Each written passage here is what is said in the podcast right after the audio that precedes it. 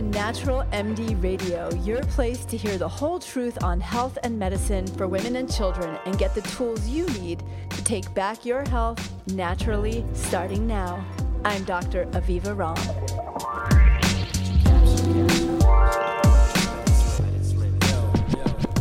4 decades of experience in the natural products industry and healthcare industries have made Mindy Green, my guest today, a genuine national authority on botanicals. Mindy has been involved particularly with herbs and aromatherapy, both as an esthetician, herbalist, and aromatherapist since the 1970s. This woman has legacy. She is incredibly respected throughout the herbal world and the aromatherapy world, having served on the board of directors of the United Plant Savers from 2004 to 2010, in the Botanical Research Division of R&D as the clinical aromatherapist, developing functional blends and providing training on essential oils for Aveda Corporation. And she has taught extensively at both massage colleges, aromatherapy schools, herbal conferences, and universities and colleges throughout the country. Mindy is someone who believes that plants in all their forms create healing globally and individually. She's a prolific writer and lecturer who's committed to sharing this information with all of us and has authored over 65 published articles on herbs, aromatherapy, skincare, holistic health, and integrative care. She is the co-author of Aromatherapy: A Complete Guide to the Healing Art, and such a treasure to me as a foremother, even to me in the herbal world. It is without further ado that I welcome today's guest, Mindy Green.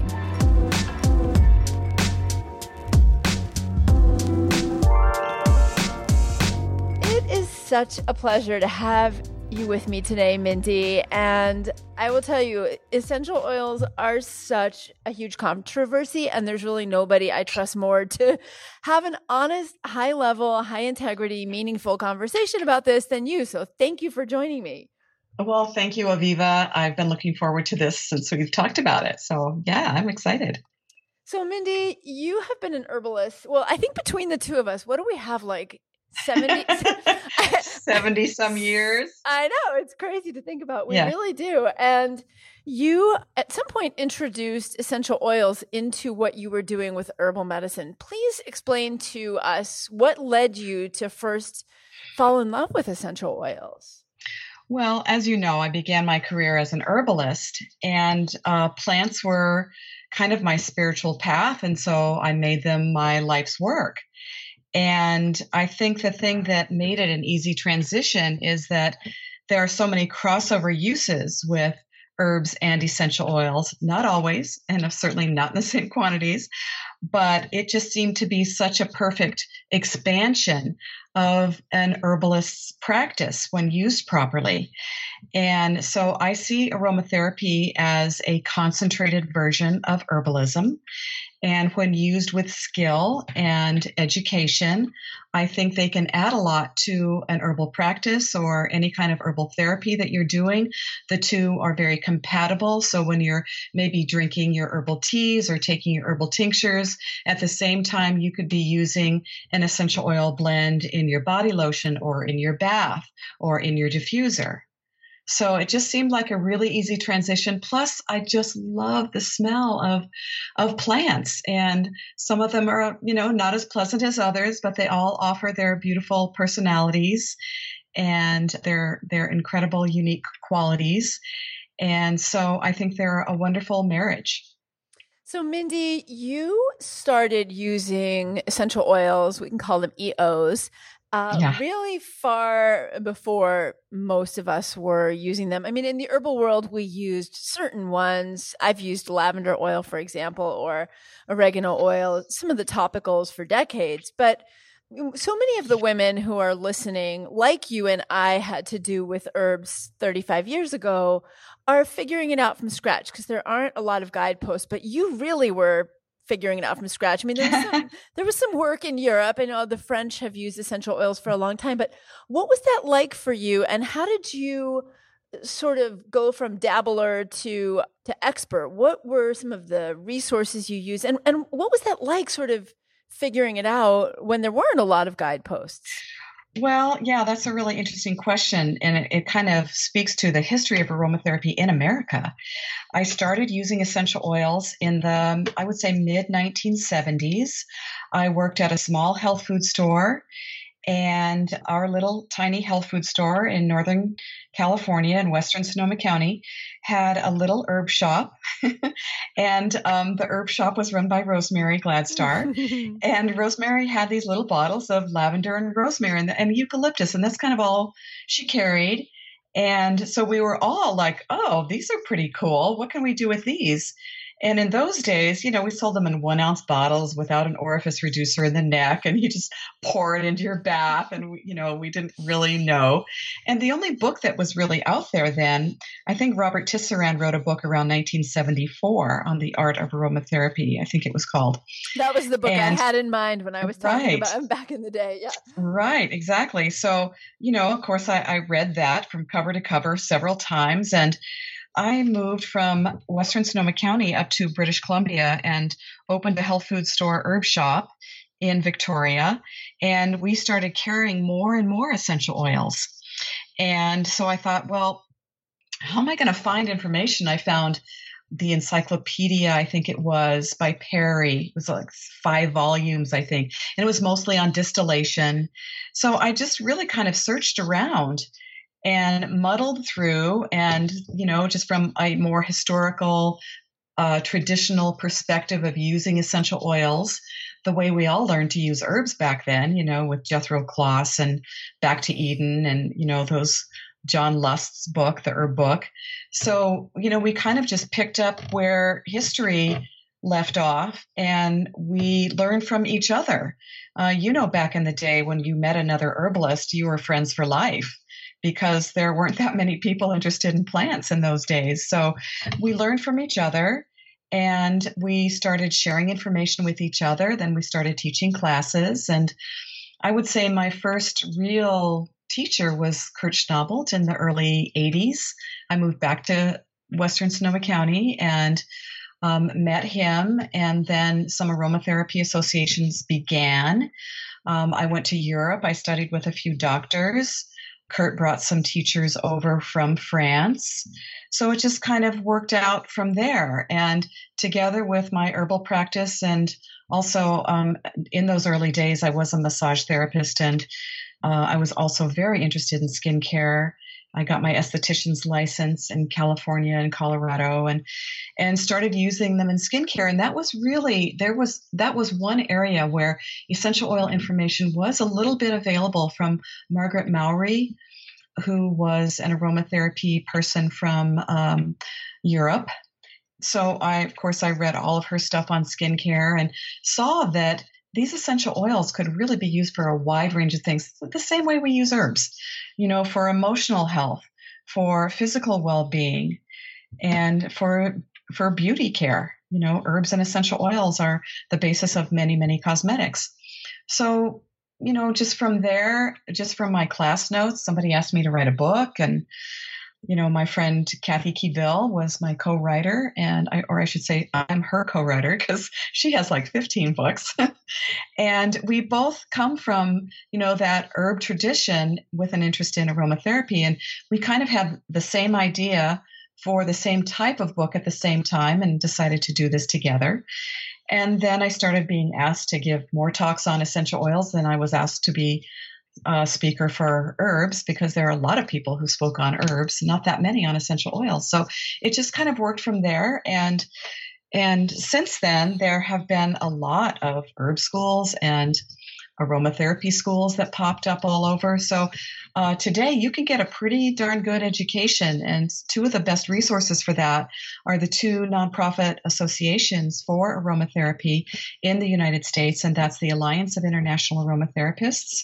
And the other is the National Association of Holistic Aromatherapy. So those two organizations, of course, they have an online presence, and you can look at the schools that they have approved for their guidelines. And I think that's a really good way to start. Most of them have places where you can go in person or to take online classes.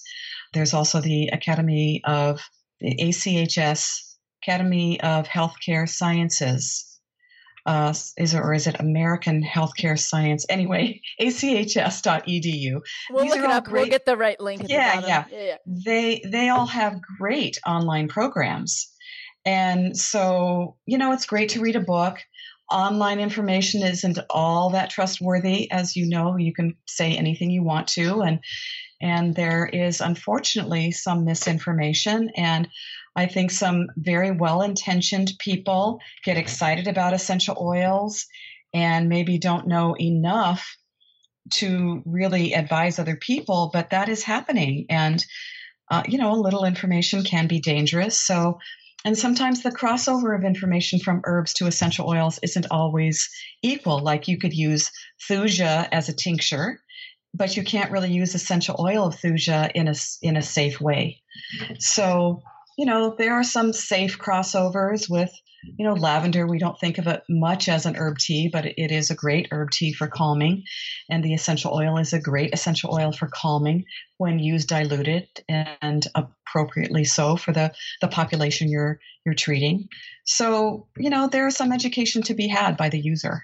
Mindy, I just want to like put a pin in the fact that, I mean, I've been doing this for 35 years. I started in the very, very early 80s, but you were, you know, doing this in the 70s. It's kind of like clap and jump up and down and sing your praises. And for all the women, you know, there's so many people who are doing so many things now. And I think we forget to, I know the herbalists, we don't forget our tradition, and we don't forget to thank the people who came before us. But so often I see so many experts in the health and wellness space, sort of like as if they invented this new thing. And you're so right. I really just want to honor that and just really honor you for being such a pioneer and the longevity you've brought to this. I mean, it's remarkable. I know that when I saw you and Sarah Katz, for those of you listening, Sarah Katz is the mother of Herb Farm, the company. And then I was just at International Herb Symposium and I was having lunch with Christopher Hobbs and Susan Weed. And I get this same feeling every time. I actually said to Susan and Christopher, I'm like, oh, I'm home. I'm with my herb people. And there's that feeling of connectedness that we all have that's so long and so beautiful. So thank you for that. Well, thank you. And like you said, you know, when you're with another herbalist, I mean, we all in those early days in the early 70s, we were like, we found our tribe. And for many of us, we have remained lifelong friends.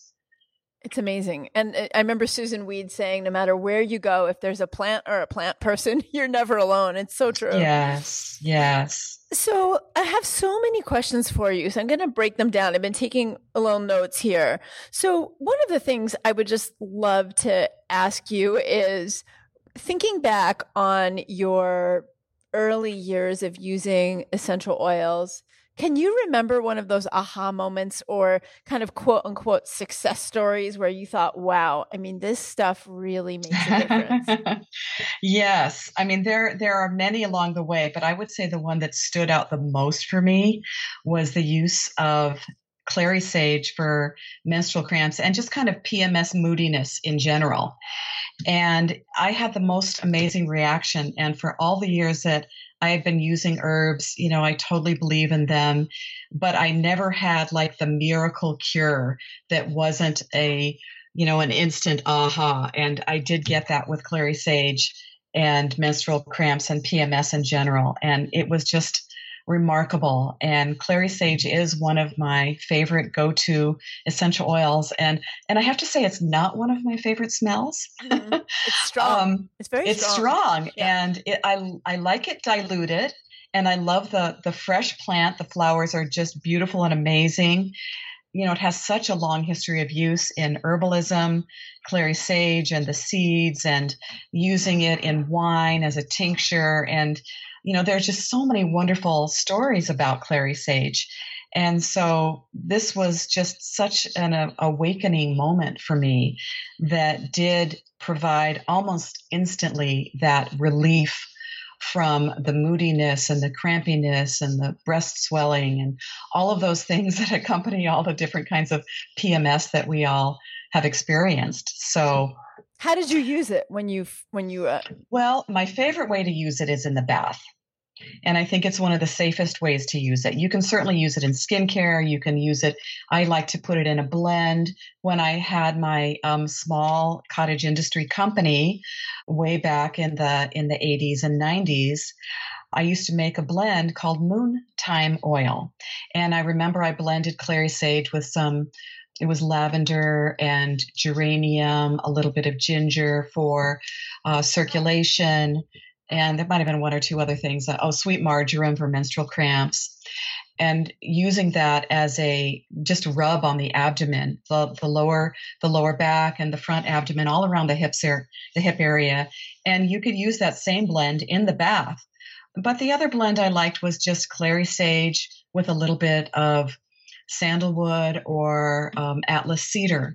I liked the groundedness of those two plants, you know, the woods and the trees, the resins, all of those beautiful grounding oils. So, you know, when I think about doing a blend and, you know, depending on who it's for, I kind of like to look at that person's constitution. And, you know, the same way we do with herbs, it's not just the physical. We're not just looking at treating plants as allopathic remedies. So we want to maybe address the person's constitution. And if somebody is very flighty or vata in their Ayurvedic dosha, then you would want something that's very grounding. And for me, I'm very, very, like, it's hard to turn off the brain, and I'm very vata. Yeah, so, I am too. Yes, yeah. Yes. And so I always like to add something that's grounding, and I love frankincense also. So just adding something that's going to address the general constitution, as well as the physical problem that you might be dealing with or the emotional piece of it. So for many women experiencing PMS, oftentimes the emotions are kind of get away from us.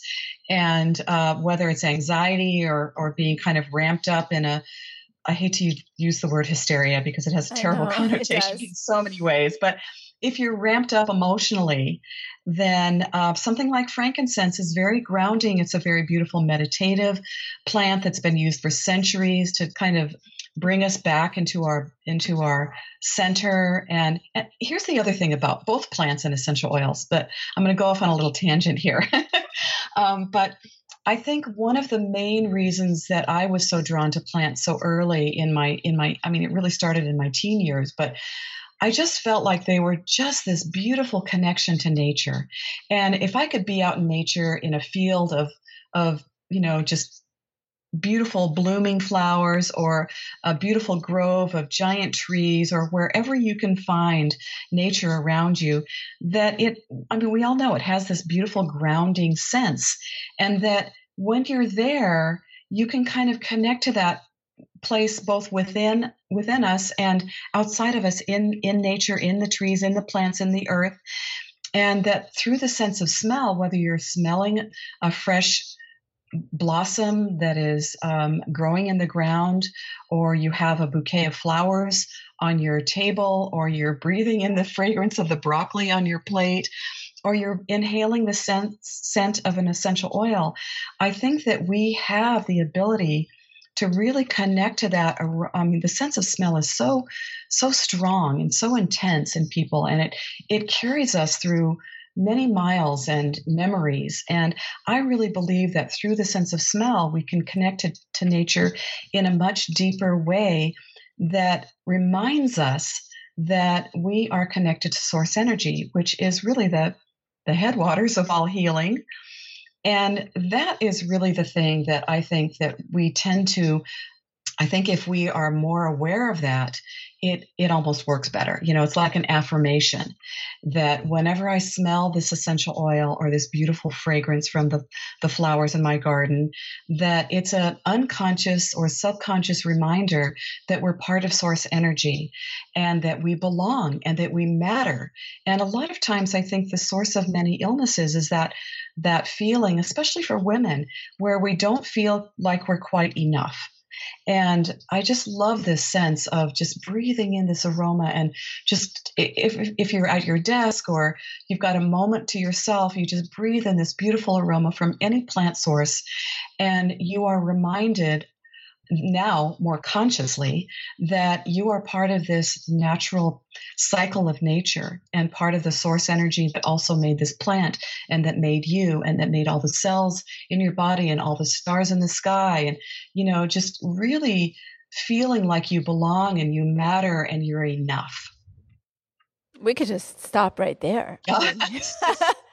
I mean, wow. Really, that's why I love plants. It's why I love plants too. You know, I think it's why I've never quite resonated with homeopathy, because homeopathy to me still feels like it's made somewhere else. It feels a little more abstract, especially the pill form.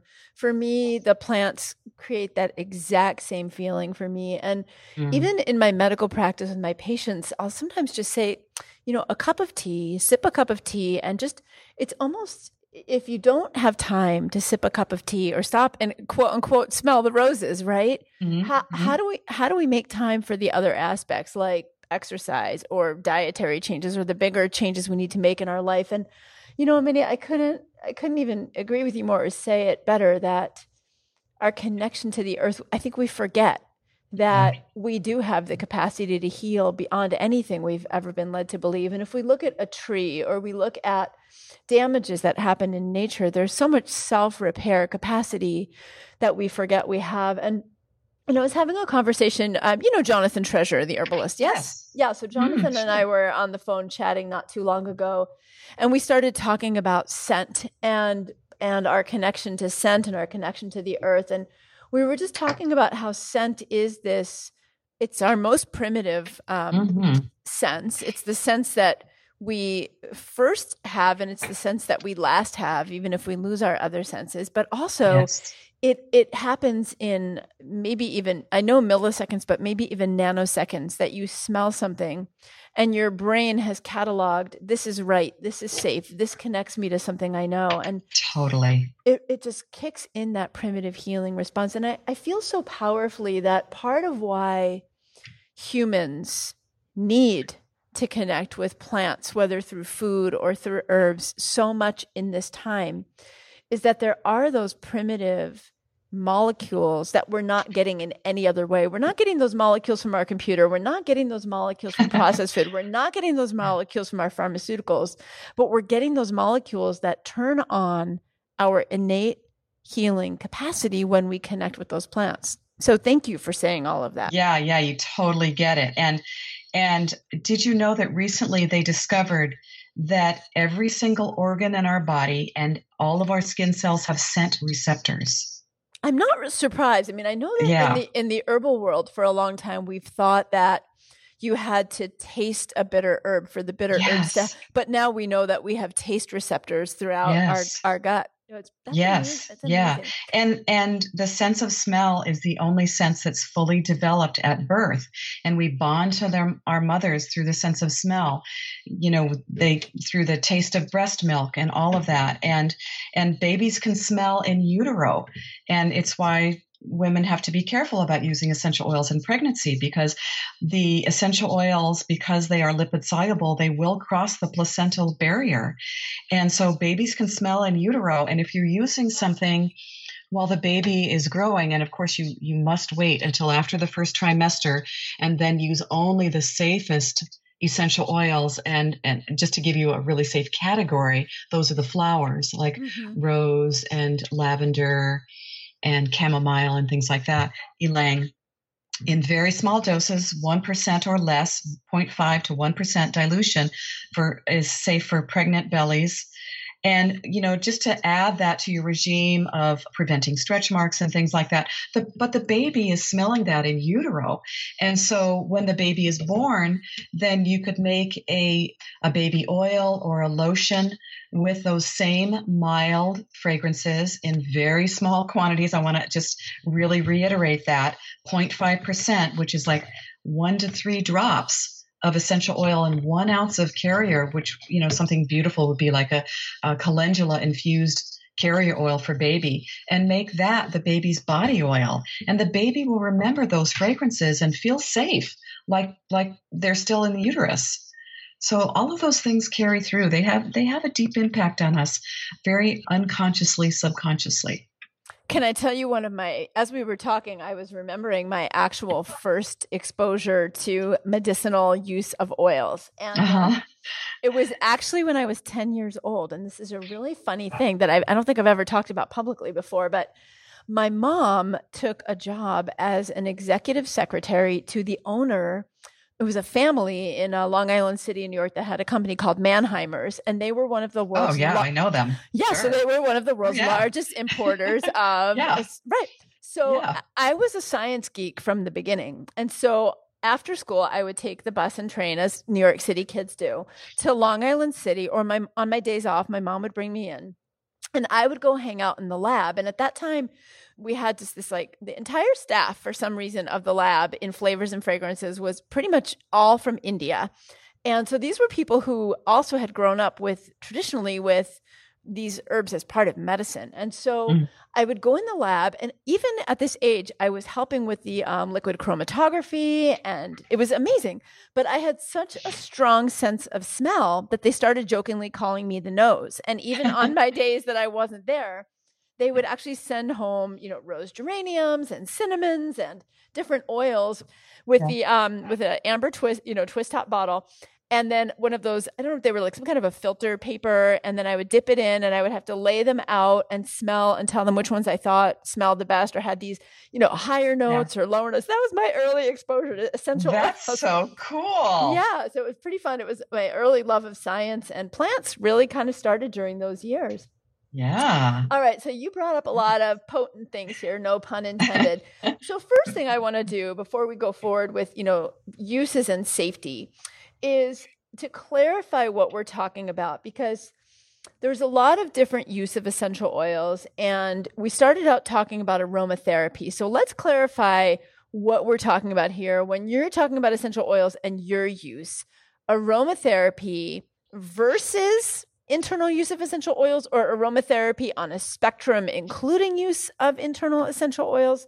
Clarify for us what you're what you're using and what you're talking about. Yes. Well, I'm not a huge fan of the word aromatherapy because it has been so exaggerated and expanded upon. To me, I would call, kind of the general definition of aromatherapy is what I call the skilled use of essential oils for health, beauty, and psychological well-being. Now, you can go to any drugstore today and walk down the aisle and see a category called aromatherapy. And in that category, they will include peach-scented bubble bath.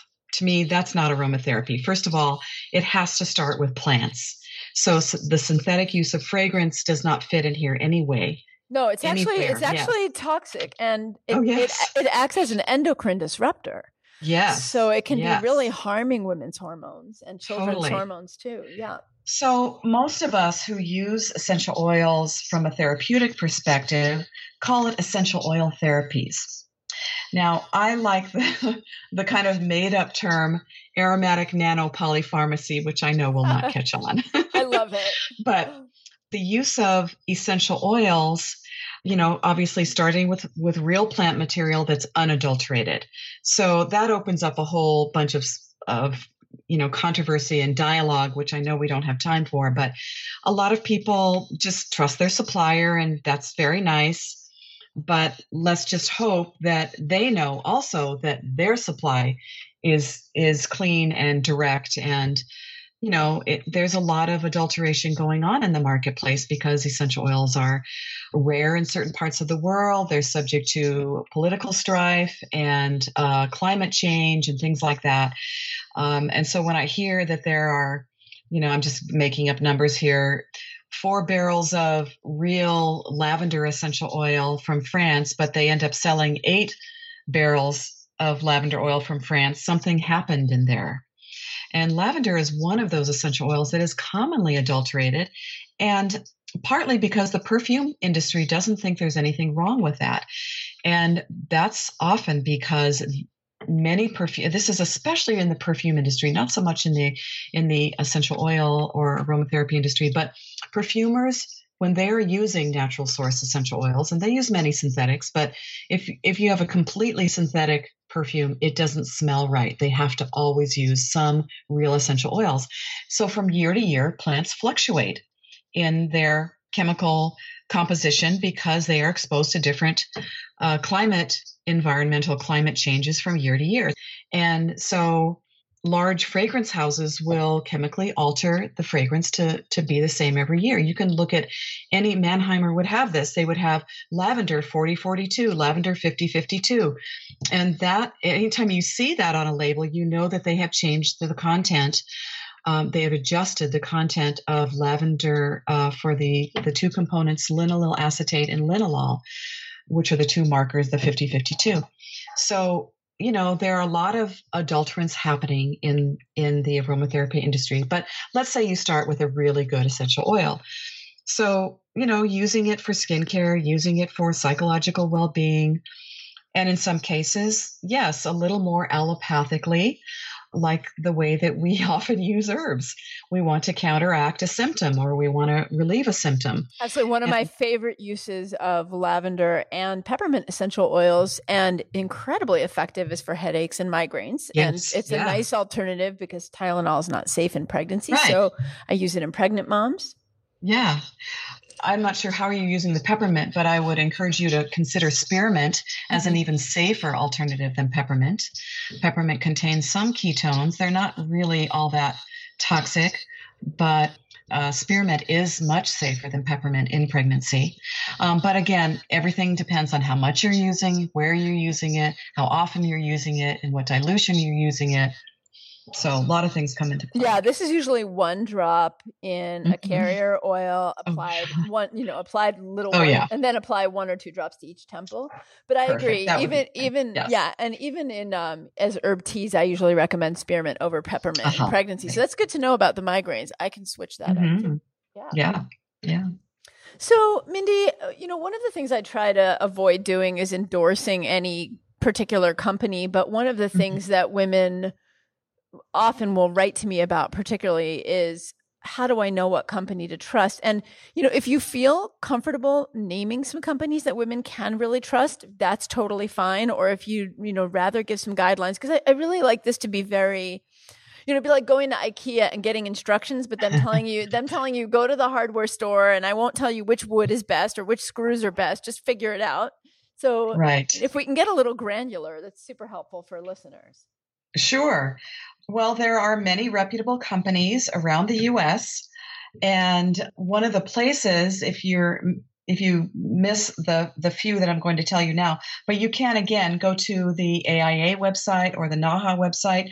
They don't endorse individual companies, but I can tell you that the companies that belong to them, especially the companies that do education, generally know enough to have high quality essential oils. So that's another place that you can go and look for that resource. There are so many good ones. I like Aromatics International. They're in Montana. Of course, these are all mail orders. It doesn't really matter where you are. I like plantextractsinc.com. They're in the Twin Cities in Minneapolis. Nature's Gift, I think, is in Tennessee or Kentucky. Where else? Still Point Aromatics is in Arizona. Original Swiss Aromatics is in California. And there are some good lines that you can get just at the general health food store. I think Aura Cacia is fine to use. Sometimes companies that have large distributions don't seem to have the same kind of like cleaner reputation, but you know, this is a company that has in-house GCMS, and they're analyzing their stuff for quality all the time. So there are lots of good, I'm sure I left out many other great places, but those are a few. Those are great resources. And I think the looking at a company that's sort of a quality assurance organization and seeing what companies belong to them and who's doing education, that's a great tip. And I say the same with the herbal products as well. Totally. So I want to shift gears a little bit on a thought that came up as we were talking, right? Back in the day, you and I, you know, when I started herbal medicine, there was Jeannie Rose's Body Book, Back to Eden, and Swiss Nature Doctor. That was it. Right? Yes. And so we did a lot by trial and error. And then, of course, as we become more experts and leaders, we naturally become more cautious in some ways. And we're like, oh, you know, you really need to know what you're doing. So there's this sort of like as we become experts, we value that expertise. And we're like, oh my gosh, if we knew then what we knew now, we probably wouldn't do some of the things we did. But so many women like you and I did then and continue to do, I'm sure, as new things come up in our lives and our practices and the women we work with, you know, we are learning by doing. So what is that balance between turning to an expert and practicing with self-care, and particularly with both the external, but I'm also curious to hear what your thoughts are on the internal use of essential oils, because that has certainly exploded in the past 5 years. Yes, it has. It has. Let me start with, yes, we learned by doing. We learned by learning from each other. I know whenever I would get together with my girlfriends, we would say, okay, what mistakes did you make, you know, since I saw you last in your practice, you know, and we would learn in that way. And the other thing about, you know, we can't treat everybody the same, because one person might do just fine with chamomile essential oil and another person's going to have a reaction to that or develop a sensitivity to it with long-term or extensive high-dose use. So, you know, I think that we need to, first of all, listen to our bodies. We need to start very slowly and cautiously. You know, my favorite way to administer essential oils with somebody who's new to it is diffusion, because you're not putting anything directly on the skin. And I like a diffuser with intermittent settings. And it doesn't have to be high tech. You can put essential oils in a spray bottle and mist them in the air every once in a while, and start with something like that and see how you do. And then next would be in the bath. And so I would do a carrier oil with your essential oils. A lot of people just drop essential oils into the bath, and that's fine for most people, depending again on what you're using and how many drops you're using. I say 3 to 5 drops, 5 to 8 drops, maybe, of a safe essential oil. And yes, you could use more, but you're just wasting your resources. You're wasting those precious, sustainable, you know, conscious resources that Mother Nature made with so much effort. And you're not going to get more benefit by more of it. I always say, you want to avoid the moron theory. Don't use more when it doesn't work. Don't put more on when it doesn't work. So not awesome. More in the bath. So the thinking is, if 3 drops work well, then 10 drops are really going to work well. That's not the way it works. So, you know, that's one of the ways. And then, you know, hand and foot baths. These are a lost art. Hand and foot baths. You know, Maurice Messerguy did all of his healing with hand and foot baths. He did nothing internally. So internal is the last thing I would do, you know, body lotions and body oils and things like that, but internal and oral. So internally, you know, vaginally, rectally, I would never put anything in the ears. I know some companies say that that's fine, and I disagree with that completely. I've had experience with it, which is one of the reasons I disagree with it. But then oral would be the very last thing I would do. And I'm not saying you can't do it. I'm saying it requires a great deal of education to do it. You have to be sure that the quality of your oil is high quality. You have to make sure you know the doses. You have to make sure of the drug interactions. You have to make sure of, you know, taking a complete medical history. There are so many things to consider, and the way that people just willy-nilly do it is kind of shocking. So yeah, that's a big concern. And while you can buy essential oils over the counter in capsules and even in, you know, undiluted form, that doesn't mean you should be taking things orally all the time. I think one of the things that disturbs me the most is this prophylactic use of oregano oil. Mm-hmm. It does disrupt your microbiome. People, I have heard them say, oh no, it's natural, it doesn't disrupt. Well, we know even long-term use of golden seal can disrupt your microbiome. So, you know, I mean, yes, it's a plant source and it might be more compatible, but anything long-term can be very difficult. And with essential oils, your liver and your kidneys are doing the most detoxifying, and extensive use, long-term use, or high-dose use can be very problematic in the long run with that. They're quite concentrated. So where you can get away with a little bit more of a permissive use, I think, with botanicals as teas or tinctures, yes, you're already talking about a much more concentrated dose, which brings me to another question I have for you. You mentioned the word sustainability, What is the sustainability really of essential oils when even such a small amount requires such a large volume of plant material? Yeah, I'm really glad you asked that. When Kathy and I updated our book in 2009, we added a chapter on sustainability. And that is an argument I hear from a lot of plant people. And it's a conversation that Kathy and I often had, you know, because it does take sometimes an ounce or more to make a drop of essential oil. It takes 30 to 60 roses to make one drop of essential oil of rose. And who would make that kind of tea? But people are putting one drop or more in a glass of water and drinking it, which, by the way, is another, I hope we get to that because that's not a good way to take essential oils orally. But anyway, yes, I think we need to be cognizant of the fact that one drop of essential oil represents a large amount of plant material. And most plants make essential oils in about 1% dilution in their leaves. Now, this varies, of course, because the amount of secretory ducts and structures in each plant varies from plant to plant. Not all plants even make essential oils, but the ones that do, those vary. And so when you're thinking about, let's say, lavender has more secretory cells than lemon balm essential oil, and that's reflected in the price, by the way. So yes, when you think about using one drop of essential oil and you consider how much plant material that is, I think with common sense from both a sustainability standpoint and a safety standpoint and a health standpoint, it would behoove everybody to consider using lower dosages, lower dilutions in their daily use, whether it's external or internal.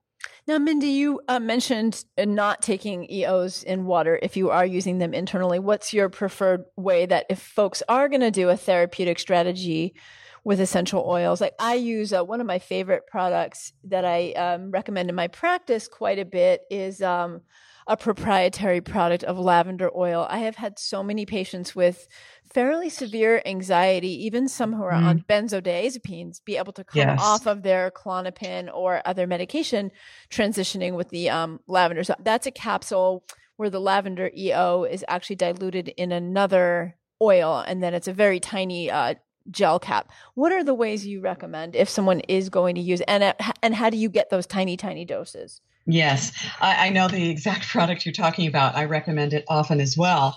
And as you know, I work in an integrative pharmacy and we provide that product. And I've had customers come in with doctor prescriptions for that product instead of their, like you said, benzodiazepine. Those might be coming from me. Those prescriptions might be coming from me. You know, it's so fun. It's so fun to be an herbalist. This is a local Colorado practice, but anyway, yes. So a carrier oil, definitely. Just any kind of carrier, olive oil would be fine. It's inexpensive. You can get it organic and extra virgin and all of that. So that's fine. And you know, and I want to say that this is something that I always. Even when I only have an hour-long class, and when I do my class for the integrative medicine program at the University of Arizona, these docs are in a fellowship, and so I have a very short time with them, and it's pretty much an introductory class. But I want to give them the full range of how essential oils are being used around the world, and especially in medical practice. And if you go to Europe and you see a medical doctor who is also an aromatherapist, and by the way, the aromatherapy practitioners in France must be medical doctors, and they go to, I think it's 2 extra years of medical training for the use of essential oils. So if you go to one of those trained doctors and you have what maybe in the US, your doc would write a script for, let's say, an antibiotic. This doctor is able to write a script for a blend of essential oils.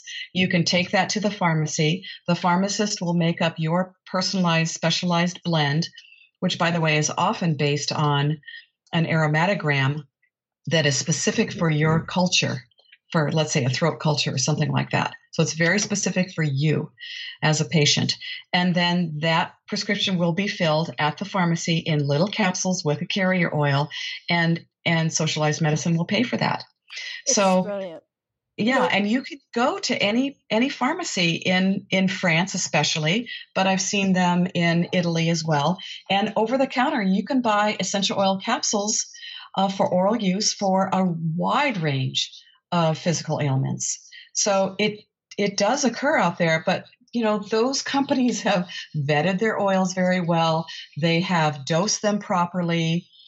So, you know, there are a lot of caveats about that. Well, and the studies are impressive. You know, it's really fun to be a medical doctor now as an herbalist because I can actually write for real prescriptions and get them filled, but not quite to that extent. Unfortunately, it would be amazing. But I have a lot of patients I see who have hormonal imbalances, depression, anxiety, autoimmune conditions that can be traced back to disruption in their microbiome, whether it's dysbiosis or small intestinal bacterial overgrowth. And I test for it. I don't just randomly treat, but looking at the studies that have been published in substantial, legitimate gastroenterology journals do show that oils of red sage, oregano, and thyme are not only as effective or more than the comparable antibiotic. That comparable antibiotic, of course, can be part of the problem of antibiotic resistance, but also it can cost hundreds of dollars for a 10-day prescription.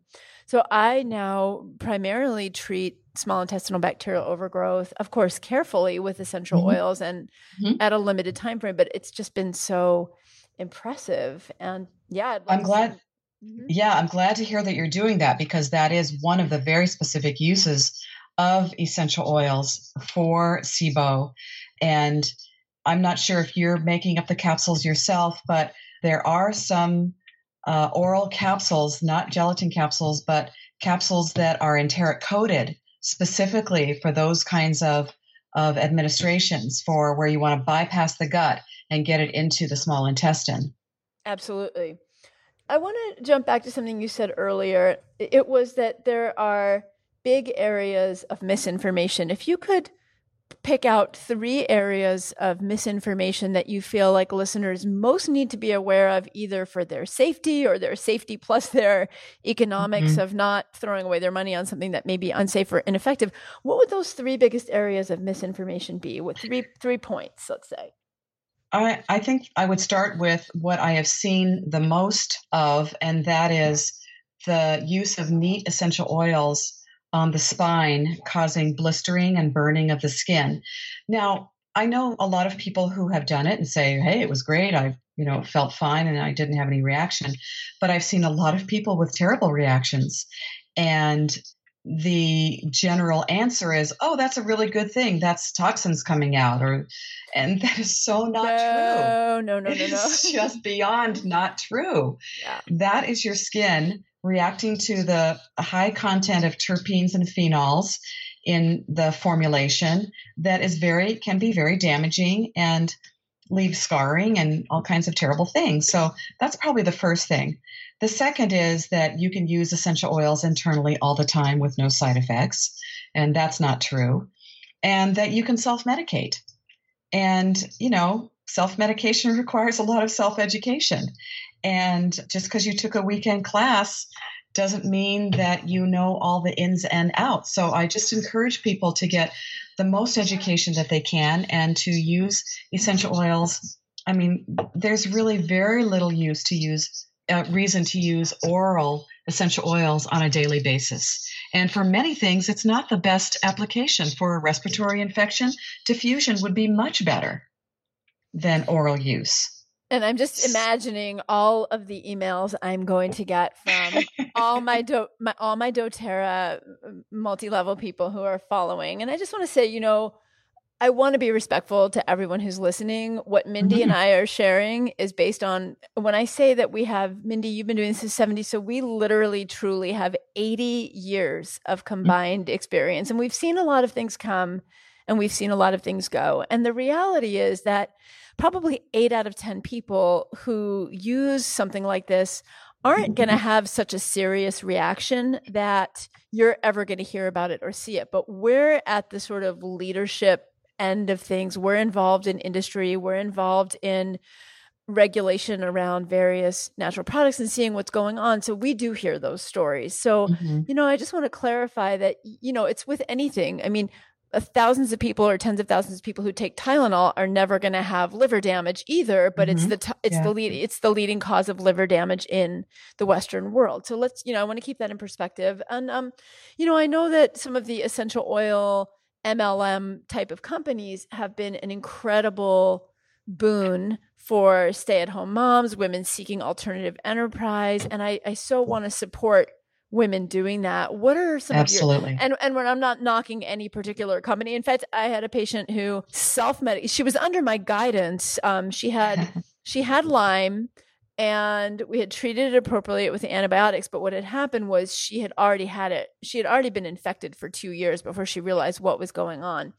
And I worked with her for another 2 years. And, you know, I will be honest, we weren't getting very far. She was trying different things. And it was finally for her a product that she learned about on the internet that had some essential oils in it that she started taking, Mindy. And, you know, whatever was happening in her body, it kicked her into high gear and she did recover. So, you know, I want to be mindful that these stories do happen, and maybe it was the essential oils, maybe it wasn't. But what's your thought for kind of this scenario where, you know, we have these MLM companies, women are really thriving using them. What do we say to that? What do you say to that? Yeah. Well, let me just also kind of reiterate what you said about MLMs. And I know that at the highest level, if you go to the website of most of these companies, they are being incredibly responsible on their websites because they know the FDA is watching and they want to do the right thing. And so I think what happens is that very well-meaning people who got very excited because of their personal story, their personal healing experience, they wanted to share this with all their friends. And, you know, and that's the way we all started. There's absolutely nothing wrong with that. But I think at some of the more in-between levels of people who are, I mean, I'll give you an example. I was at my chiropractor this morning and he had a video running while I'm in the waiting room. And there was another chiropractor on the screen talking about the use of essential oils. And there were just a few things that he said, but some things that I said, oh, no, that is not what I would not agree with that advice at all. So, you know, it's just really, really hard because this guy's, you know, you think he's well-educated and it was an MLM kind of thing. So I just think that each individual person, and especially those moms who are at home, I was a mom of three running, you know, my herb store and stuff. And it's hard to be a working mom. And I applaud all those women who have the entrepreneurship to take on something like that. And women trust women with our advice. And I think that's a good thing. I would just encourage them to read as much as possible, to take some online classes whenever possible, you know, just to get more information and a wide range of information. I mean, you know this from teaching herbs and from being a student, every single teacher has a different way that they use things. And so it can be both confusing and enlightening. And just know that there is no one truth. But there are scientific facts about certain things being irritating to the skin. So, you know, the first thing is just make sure you're diluting appropriately. You switch up your essential oils often. You don't use the same thing day after day, especially if you're doing something orally. And to change up the administration, you know, topical in the bath, you know, in a body lotion, things like that. And just be mindful of both the safety issues, the environmental sustainability issues. And I think cost alone would kind of encourage that. Yeah. Mindy, if you have given us some great, you know, I feel like you've given us such a wide bouquet of information here in that you clearly are just a lifelong proponent for essential oil use as a means of an alternative to conventional medicine that can be very effective and very safe if used properly, but with some reasonable cautions. And you've given us some great resources where women can get products and also that, you know, you feel are safe and great information. For those women who are listening who aren't sure that they want to take a deep dive into learning about essential oils yet, but maybe want to experience some uses that they can take in their own hands, if there were, let's say, top three uses or top three EOs that you feel like somebody could just start with today, and some simple, common, you know, like I mentioned, migraines and use on the temple. What would those top three either EOs or uses be? Ooh, that's a really good question. I'm going to try and narrow it down because I have like 10 oils rolling around in my head that I want to say, you can't do without this one, but go for let's start, it. Of course, with lavender. Let's start with lavender because there is that motto, when in doubt, use lavender. And it has such a broad range of chemical constituents and a broad range of very safe uses. Without going into detail, I would say that, a general 2% dilution, that would be 10 drops of essential oil and 1 ounce of carrier oil for lavender oil. I sometimes carry around a small bottle with me in my purse of neat. Neat means undiluted. And I have used one little tiny drip on my hand for an insect bite that really itches or a burn on my finger from the kitchen stove. Those are appropriate uses of lavender undiluted in very small areas of the body. Obviously, they're great for lavender's great for sunburn, but you would not put undiluted lavender in over your entire body that is sunburned. You would dilute that. And I like aloe vera juice for that as a dilutant for that, and 2-3% for that. And then lavender is just so good for anxiety and depression. There are so many wonderful studies on lavender. It's one of the most researched essential oils. And then maybe tea tree. I'm not a big fan of the odor, but it is also a first aid kit in a bottle. That's another great one. And the studies on tea tree go back all the way to like 20s. Yes, I was shocked when I was writing my women's herbal textbook, using it for vaginal yeast infections and trichomonas and BV. I was shocked at how far back the studies went. Yeah, from Australia. And the wide range of dilutions for its safety and its efficacy was really broad. You maybe saw this 1962 study in the Journal of Obstetrics and Gynecology, where that was the first place I saw it for yeast infections. Yes. So that's a great one. I like orange oil. It's one of the citrus oils that is not photosensitizing, whether it is distilled or cold pressed. So orange oil is a safe essential oil for use in sunlight. And it's such a sweet smell. It is such a great lavender and orange together for children is such a beautiful aroma. It's great for the bath. Keep in mind that I would the proportion, if you're doing a blend, I would probably do about 3 parts of lavender and 1 part of orange if you're doing it in the bath, just because the citrus oils can be a little stingy in the water. And so you, with kids, you always want to use a little bit of carrier oil in that essential oil before you pour that into the bathtub for the kiddos. Obviously, you're not going to need a lot. And I would just avoid essential oils for infants. I mean, use herb teas.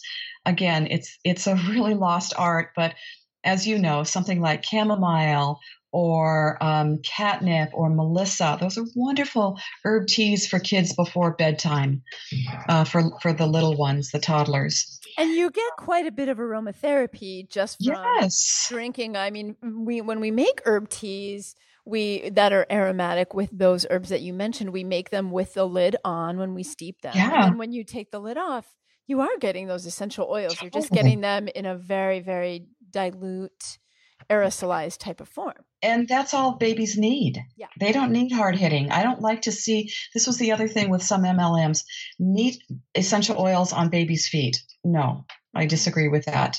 I agree with you. And you have to be careful with eucalyptus oils on little children. The 1,8-cineol in there is very, very strong. So something like frankincense is a very safe essential oil. I would say that's my third favorite because it can be used in a diffuser, even with little kids in a diffuser for respiratory infections. Very safe. And the eucalyptuses can be a little sketchy for young kids. So, moving to something like rosemary, well, that has some 1,8-cineol too, but not as much, or even something like Ravensara. Well, yeah. I have one more question for you if you have the bandwidth for it. Okay. All right. So when I was, 21, I had the absolute delight and treat of being invited to study with our late but just amazing friend, Janine Parvati. Mm-hmm. And I went out to Utah and did some midwifery training and yoga training and herbal training and, you know, beautiful initiation into women's arts. And Janine at that time was really one of the first people who explained to me my constitution in terms of Ayurvedic doshas. And like you, you know, we're very intellectual women. I mean, we're very grounded in the earth. And I'm apparently I have a lot of moon in Taurus, but I'm a Gemini Vata girl all the way. So yeah. For me, she told me at that time to use sandalwood and amber, those very grounding notes, and to even put sandalwood between my toes if I needed to. And when I go on stage to speak, when I have anything that's going to kind of potentially cause me any of that rising up energy that's like, you know, anxious, I always have some sandalwood, very ground or amber kind of grounding oils to smell. My question for you is, we know that herbs, essential oils have different notes. There can be high notes, medium notes, low notes, and the sandalwood amber are those grounding notes. For a woman who wants to use an essential oil to support herself emotionally and spiritually in what are challenging times that we're all living in now that cause us all to be kind of spun out at times, how would you recommend that she identify maybe that one scent that's a big ally for her? How does she know where to start to find that grounding? Or for some women, it may be that they're so in their body, they need a little bit more of a light note. Where do you start with that? Oh boy. Well, you know, when I teach my classes on blending, I talk about constitution and top, middle, and base notes. And I say that people who are very Vata, that very anxiety driven, speedy constitution, the top notes will exacerbate that. And because they are rising up notes, they are uplifting, they are kind of speedy. I don't want to say that's not exactly the right word, but they are energizing, enervating. I think of them more as bird. They're like birds. They flit. Yes. As opposed to like sandalwood or amber to me, which is like the roots of a tree, you know, anchoring us down. Completely. And so those essential oils are good for the kapha types, the people who have a hard time getting their energy going and maybe are prone to procrastination and just have low physical energy, and that they need to be uplifted both physically, emotionally, mentally, spiritually. And they also happen to be very often plant parts that are at the tops of the trees, like the fruits, you know, and things like that. Peppermint would be in that category. The middle notes I consider kind of balancing. And then the base notes, like you said, they are for the Vata type people that need more grounding. So for your listeners who are looking for their key ally essential oil, there are lots of ways to figure that out. And none of them are very scientific.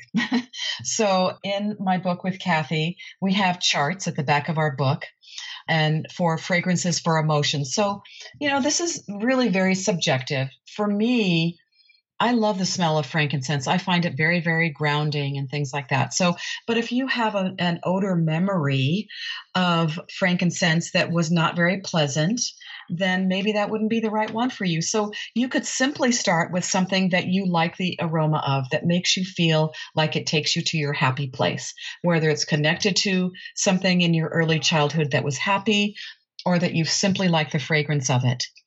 If you want to dig a little deeper, you could look into some of the books that are specific on the emotional uses of essential oil. And there's a really good book by Robbie Zeck, Robbizeck, The Blossoming Heart. She's just a lovely practitioner. She's in Australia, but I'm sure her book is available online or at her website. She's got some beautiful associations. There are even little aroma cards. You know, sometimes I have these cards on my desk. I just pick a card for the day and I look at it and I say, oh yeah, that kind of fits for today. Or, you know, maybe I'm going to make a blend, and I ask the universe for, you know, I'm going to pick 3 cards and make a blend for that day. And I have that at my desk, and I just use it to uplift my emotional mood, my state, my, you know, just the way that I think and feel for that day. And one of the things I always say in pretty much all my classes, that the biggest thing about the sense of smell, we didn't get to olfaction at all, which is okay, but I want to just touch on this point. And that is, that when you smell something that you like the aroma of, you take a deeper breath. And simply taking a deeper breath, as we know, with all the historical yoga practices and meditation practices, a lot of them are around deep breathing. When you take a deep breath, you reduce your stress load. Your heart is talking to your nervous system. And it's just a really good way to just calm yourself down, just simply by deep breathing in the aroma that you like the scent of. I love that too with an herbal tea, right? At the end of the day, you make an aromatic tea with some lavender and some lemon balm and just herbs that you love. And then you sit and you just, before you even drink it, slow down, feel your feet on the ground, feel the weight of the warmth of the cup in your hand, and just take that deep breath of the scent. Yeah. And like you said, where we started at this, you know, talking about slowing down to take an herb tea, you know, people are like, oh, I need a tincture. Well, if you take the time to slow down enough to drink your herbal tea, you probably won't be needing your tincture or your herb tea for all that much longer. So true. Mindy, you are you're a treasure. You're a treasure trove of information. You're a treasure as a human being and a treasure in representing the planet. So thank you for being here with me today. What is the best way that women can find you, find your books, and connect with you? Yes. Well, I do have a website. You can either just look for my name, Mindy Green in Boulder, Colorado. That will bring it up. But my website is greenscentsations.com. Please know that I don't sell products. I don't have a price list. I have lots of other interviews that you can listen to for free on my website. I have a resource list. And actually, I think, Aviva, I'm going to send you my resource list so that you can post it so that people can get that from you. And then on my website, I have my upcoming classes. I will be teaching at the Women's Herb Symposium on the East Coast in New Hampshire. In a few weeks, I will be teaching at Rutgers University next week for the AIA, the Alliance of International Aromatherapists. So anyway, all my other speaking engagements for the year are on my website, and my books show on my website. But again, I don't sell them on my website, so you can go to Amazon. The only one that is still in print is the book that I've talked about, Aromatherapy: A Complete Guide to the Healing Art, that I wrote with Kathy Keville. And again, just going to Amazon, Googling my name, you'll find that. So it's been such a pleasure, Aviva. I am so happy that you invited me. And I want to thank you for taking herbalism into the medical world, because a lot of us wanted to go to medical school, but didn't have the bandwidth, as you said, for it. So both you and Tiarone, I bow to you both. So thank you so much for bringing herbs to that community. Thank you so much. Well, it's a pleasure to be in sisterhood and loving the plants with you. And thank you for giving so much of your precious time. I know you're busy too, to all of us today, and giving us a whole view of aromatherapy, or what was it? Essential oil nanotherapy? Was it nanopolypharmacy? It was aromatic nanopolypharmacy. Yes, aromatic nanopolypharmacy. We'll see if that catches on. Thank you so much, Mindy. My pleasure. Goodbye, everyone.